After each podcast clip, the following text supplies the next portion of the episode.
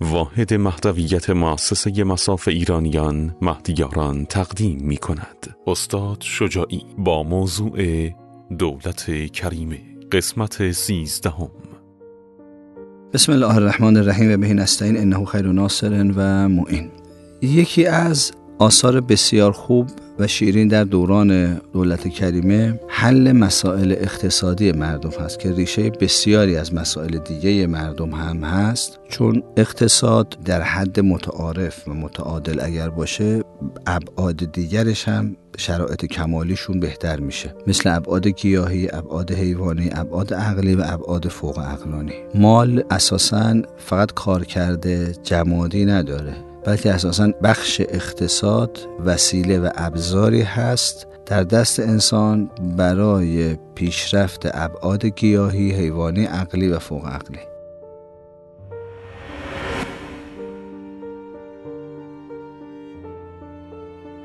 ولی بشر چون معمولا با حاکمیت بعد فوق اقلانی و بشری کار نمی‌کنه مال وقتی که از یه سطح بالاتر می‌زنه فساد آوره. میشه المال و مادت و شهوات. مال ماده همه شهوات میشه و میل انسان رو مال بالا می‌بره به طوری که تعادل انسان رو در سرات مستقیم الهی از بین می‌بره و انسان رو توی جهنم کمالات حیوانی و گیاهی سقوط میده. پرت می‌کنه. لذا در دوران امام زمان علیه السلام این مشکل دیگه وجود نداره. یعنی مردم بوده اقتصادیشون یک بوده متعادل هست. عدالت در این بخش هم هست و مردم با مقوله اقتصاد از دریچه بود انسانی و فوق عقلیشون و بود عقلانیشون برخورد می‌کنن.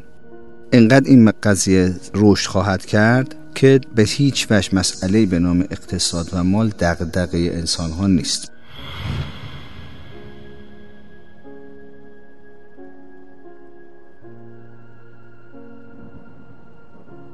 من روایتش رو بخونم از نبی اکرم صلی الله علیه و سلم. میفرماد که در عصر حضرت مهدی زمین پاره های خودش رو مثل قطعات طلا و نقره بیرون میریزد. یعنی گنجینه های خودش رو در واقع زمین بیرون میریزه و این به خاطر خیر و برکت وجود حضرت از حاکمیت حضرت به زمین گویا زمین رو به رقص میاره به احتزاز میاره. زمین اونقدر به ذوق میاد زمین اونقدر به شوق میاد. اشیا چون شعور دارن دیگه. اشیا در زمان حضور امام زمان انسان فهم اشیا شعور اشیا رو هم درک می‌کنه. اشیا چون فهم دارن که کی باشون ارتباط برقرار می‌کنه و کی باهاشون ازشون استفاده می‌کنه براشون مهمه واقعا. اینو نص قرآن هست همه اشیا می‌فهمن این رو. بنابراین انگار زمین از اینکه حضرت حاکمیت برش داره خیلی به ذوق میاد خیلی به شوق میاد خیلی متعالی میشه. و بنابراین سخاوتمندانه همه گنجینه های درون خودش رو بیرون میریزه. به ذوق حضرت و به ذوق یاران حضرت. بنابراین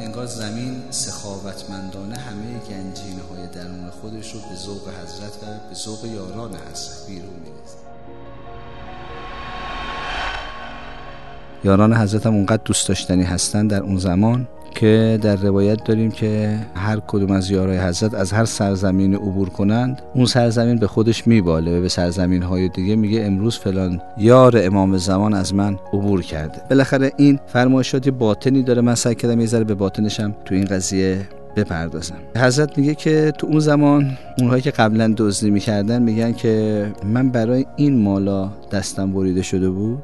برای این که الان انقدر دیگه ارزش خودش رو از دست داده. چون انقدر مال زیاد میشه که در روایت داریم. کارگزاران حضرت به حضرت میگن که اموال خیلی زیاده طلا نقره خیلی زیاده. هیچ کس نمی‌خواد اینا رو.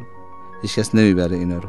داریم که استوانه های طلا و نقره روی زمین میمونه و کسی رغبت نمی‌کنه چیزی از اونو برداره. حضرت میگه خب اینو بذاردش وسط شهر. اگه موقع کسی نیازمند بود بیاد اینا رو برداره برای خودش. بعد از یک سال میان میگن آقا هیچ هیچ کس نبرد اینا چیکارش کنیم؟ حضرت میگه خب حالا دیگه کسی نمی‌بره نیاز ندارن مردم اینو در مصالح عمومی براشون.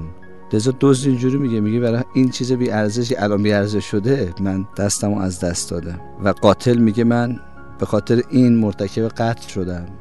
و اونی که سله رحمش رو قطع کرده میگه من برای همچین چیزی قطع رحم کردم. افسوس می‌خورن مردم تو اون زمان. علیه السلام میفرماد که ثروت‌های دنیا به سوی مهدی جمع می‌شوند. ثروت‌های زیر زمین و روی زمین. اونگاه به مردم می‌گویند بیایید به سوی آنچه به خاطر آن قطع رحم نمودید. آدم‌ها قهر می‌کنن به خاطر مال. با همدیگه سر زمینی سر مالی سر اتومبیلی سر یه چیزی به جون هم میفتن حضرت میگه بیاین که به خاطرش این همه خودتون و دیگران رو اذیت می‌کردید قهر می‌کردید و قطع رحم می‌کردید. بیاید حالا هر چی می‌خواید ببرید. بعد می‌فهمد که به اندازه ثروت به امیده که احدی قبل از او به دیگری عطا نکرده و زمین را سرشار از عدالت می‌کنه. این حدیث هم باز در غیبت نعمانی هستش. الحمدلله رب العالمین. صلی الله علی محمد و آله الطاهرین.